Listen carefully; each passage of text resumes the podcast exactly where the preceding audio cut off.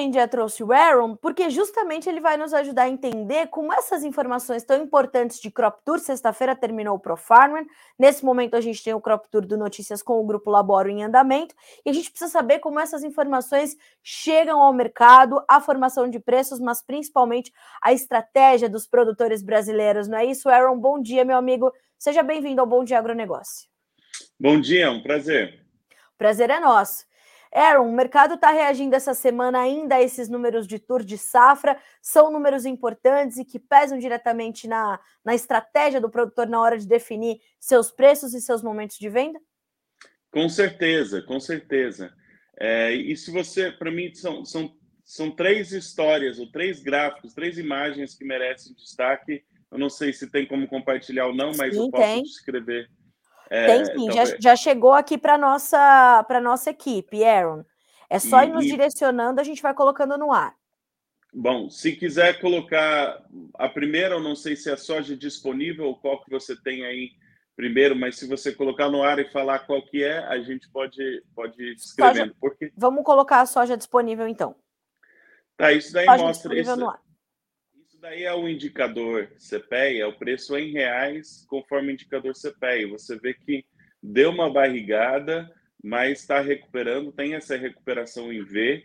E nós, obviamente, ninguém sabe como é que o resto desse gráfico vai ser desenhado para quem ainda tem soja de safra velha. Será que vai para baixo, vai para cima, vai para o lado? Só que eu trabalho com, com os meus clientes com o que eu chamo de temporada de venda, que são os períodos do ano em que tem a maior probabilidade de fazer a alta do mercado ou uma boa recuperação. E setembro e novembro é temporada de venda de soja disponível. Então, pessoalmente, eu acho que esse gráfico ou caminha lateralmente ou tem potencial de subir mais. E aí é o fator Chicago, mas também é o fator prêmio e o fator câmbio. A verdade é que a, a soja disponível, cada vez que é vendido soja, tem menos e em todo o mundo os estoques ainda estão apertados e o Brasil tem inventário. Então, se você quer assegurar esse inventário, você vai ter que, como comprador, vai ter que pagar um preço justo. E o produtor que tem soja disponível já falou não obrigado para todos esses outros preços que nós tivemos. Então, em algum momento tem eu antecipo uma recuperação.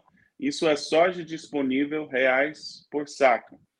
Aí o próximo gráfico, se tiver, eu queria mostrar o gráfico de, de março de é, o contrato de março Chicago. Essa linha azul está um pouco, os números ficam pequenos, mas tudo bem, não precisa ler. Essa linha azul em cima só mostra o limite de 14 dólares.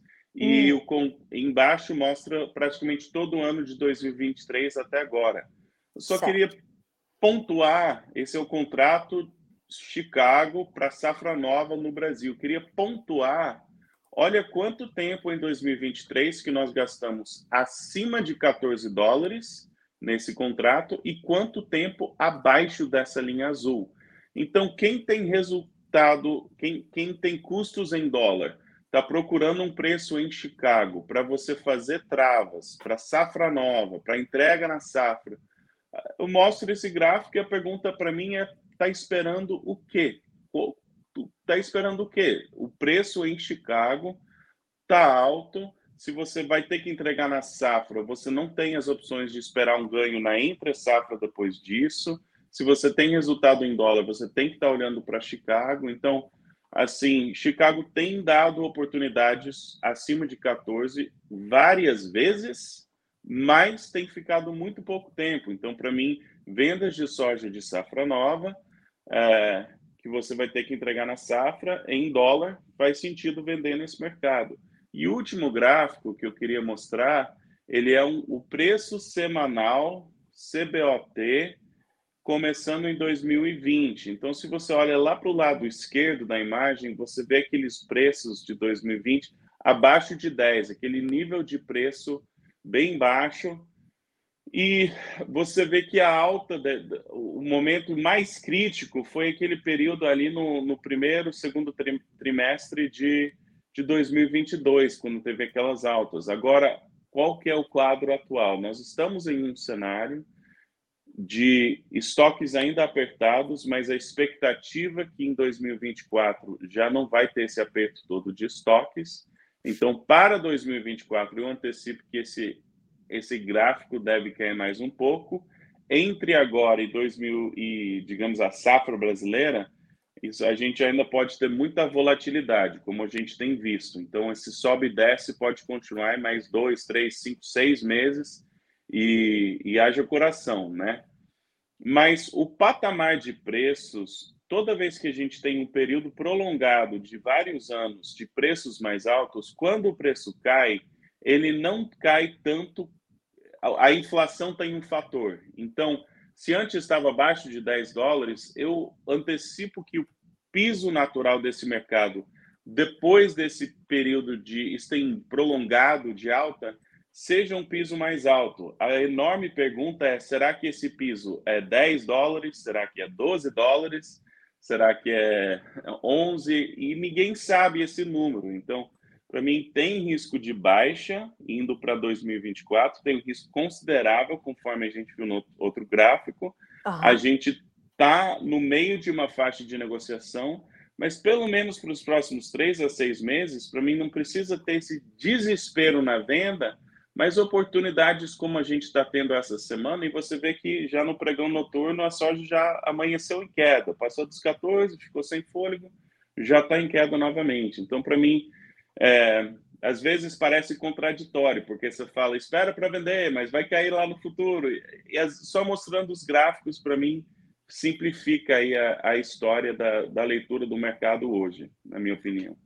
É, eu acho que é, realmente esses gráficos é, dão sinalizações importantes. Acho que a primeira sinalização importante é, é, do primeiro gráfico, Aaron, quando você traz essa recuperação dos preços da soja aqui no Brasil via indicador CPEA, que mostra que, de fato, a soja disponível no Brasil tem dado melhores oportunidades.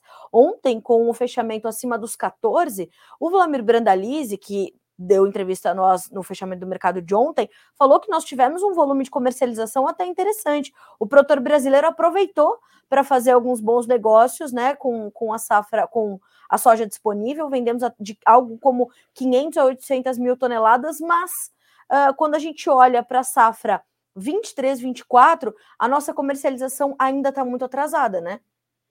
Exatamente. Eu acho que o que tem confundido muito o produtor é, é o câmbio ele olha para o câmbio, olha para o custo em real e ele, e ele fala: Eu não consigo dar o giro de safra nova com esse câmbio.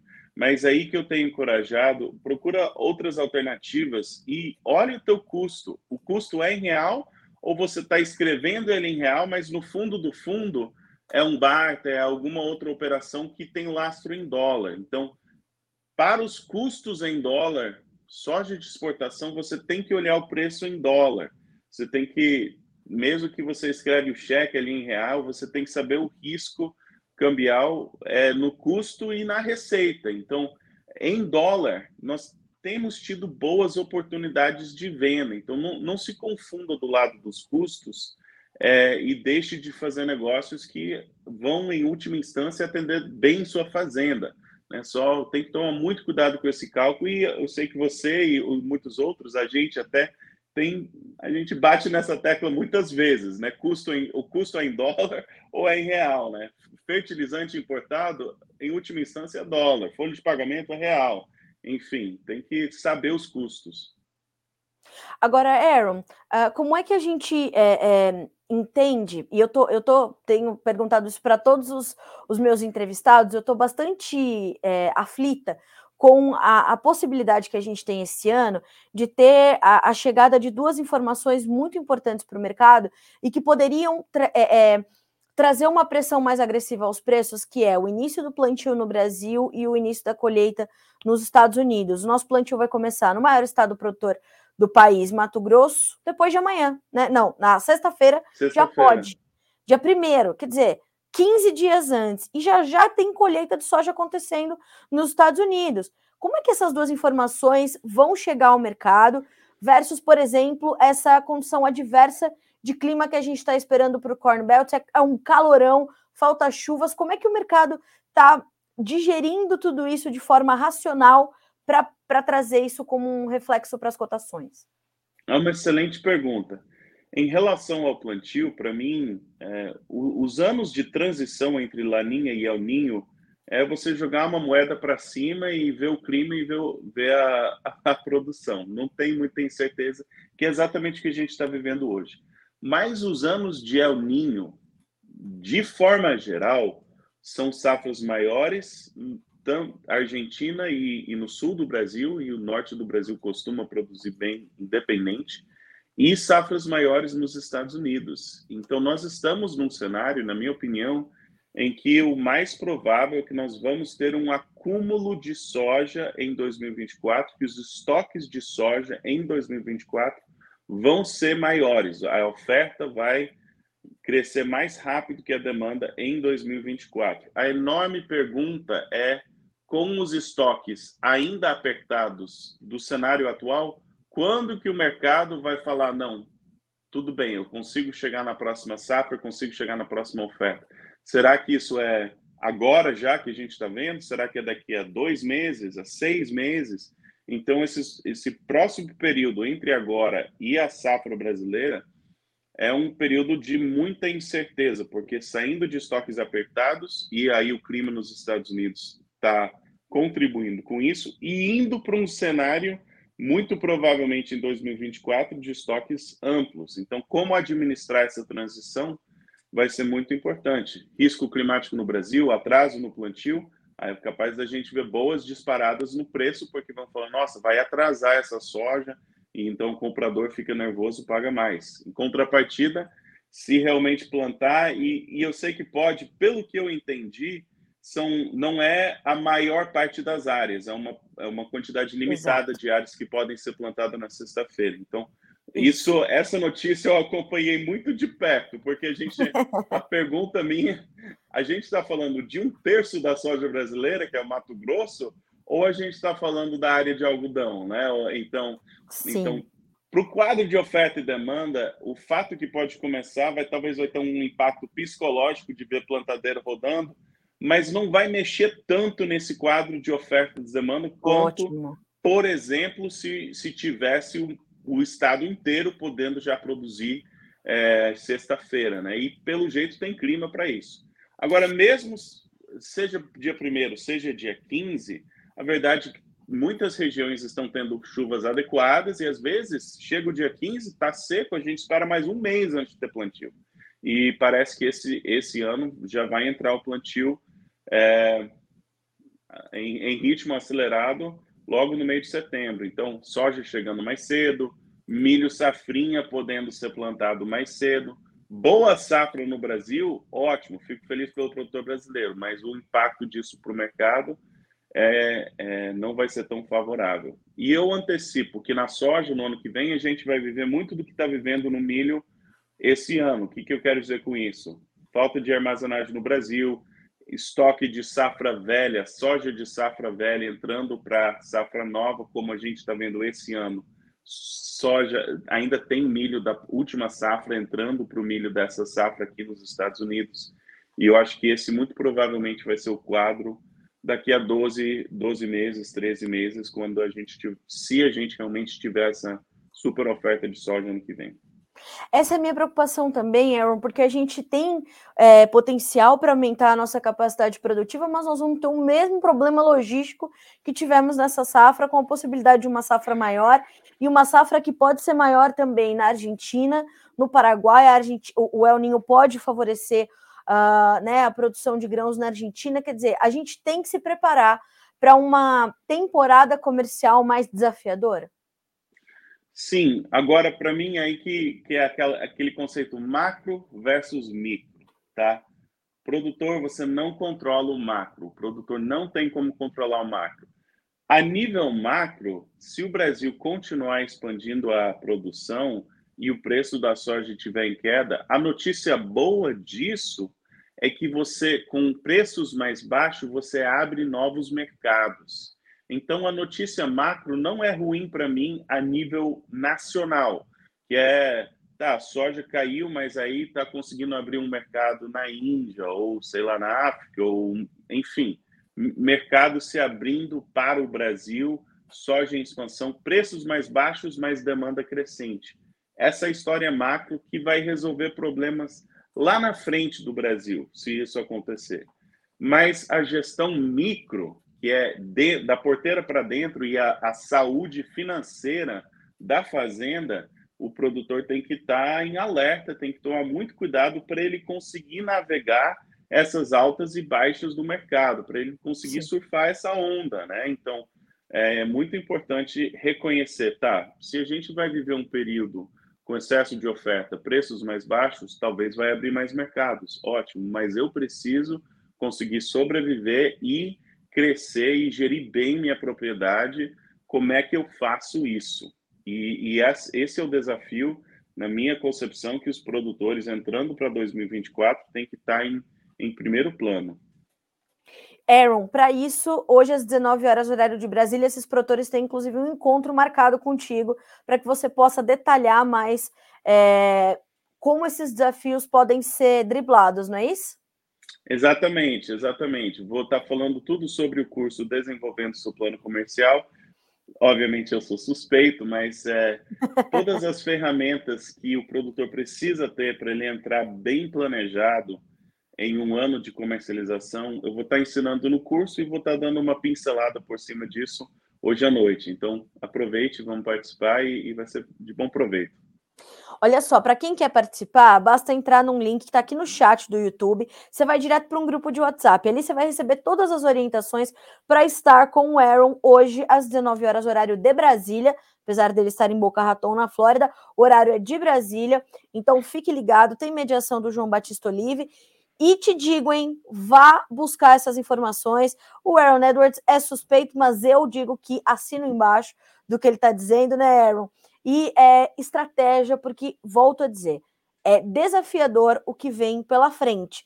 Mas se você tiver estratégia, dá para passar por isso. Não dá para passar por um mar turbulento desse, né, Aaron, a bordo de um botinho salva-vida. Tem que subir num transatlântico, botar um colete salva-vida e navegar o mercado, porque brigar com ele não dá, né, Aaron? Exatamente. Tem que fazer o mercado trabalhar a favor da fazenda. Isso que eu sempre é peso.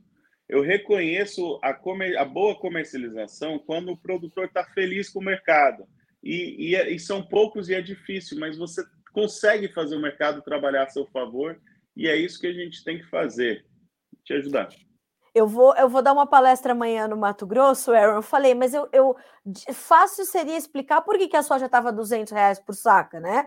Agora a gente explicar por que, que ela está a, a, pouco mais de 100 reais, é, tem uma dificuldade maior, mas tudo tem explicação. O mercado não é só um, um jogo de xadrez, né, Aaron? A gente precisa entender e vivenciar o mercado como ele vem, né? Exatamente. E é, e é frustrante. Todo mundo quer dar boa notícia, é. ninguém quer dar notícia ruim. Então, é quando é você tem que falar, olha, eu acho que o preço vai cair, você está falando para o produtor que é uma notícia ruim. Ninguém gosta é disso, né? É Mas é a realidade. Bom, Aaron, te agradeço demais pela companhia hoje. Nos vemos então às 19 horas hoje, no, durante a noite, para a gente tratar de todas essas estratégias. E com certeza, semana que vem você está aqui conosco de novo para a gente continuar avaliando esse mercado. Obrigada, meu amigo. Boa terça-feira para você. Também. Um abraço, até mais. Um abraço. Senhoras e senhores, utilizem esse link que está aí do seu lado, ó, aqui no chat do YouTube está com esse link. Uh, e aí você vai direto para esse grupo de WhatsApp para acompanhar, então, essa live hoje às 19 horas com Aaron Edwards. E se tem mediação do João Batista Olive, tem a pergunta exata que o produtor quer fazer, né? Porque eu posso perguntar coisas, o, o, o Alexander Horta, que é outro grande profissional, experiente, mas ninguém pergunta como o João Batista Oliva aquilo que o, né, o produtor quer saber. Então é isso que você tem que fazer, tá? Usa esse chat, usa esse link, vai direto lá pro, pro, pro grupo de WhatsApp, que tá aqui, o, o link no chat, e você vai já ser direcionado, receber as orientações para participar dessa live hoje. Aí, se você achar que é legal fazer o curso do Aaron, faça, é um valor módico, é um valor quase que simbólico para você, ó, disparar nas suas estratégias de comercialização de soja e milho, tá? Então já usa já. E nesse grupo de WhatsApp, o Aaron vai comentando o mercado, vai tirando dúvidas, vai ali explicando como é que os contextos estão se formando, vale a pena, tá? Eu tô lá também, se você precisar, né? Se você precisar da minha ajuda, pode contar comigo que eu tô lá e a gente vai junto construir um Brasil que vai comerciar, comercializar cada vez melhor as suas safras, tá? Não só de soja, de milho, mas de café, de trigo, de tudo, tá bom?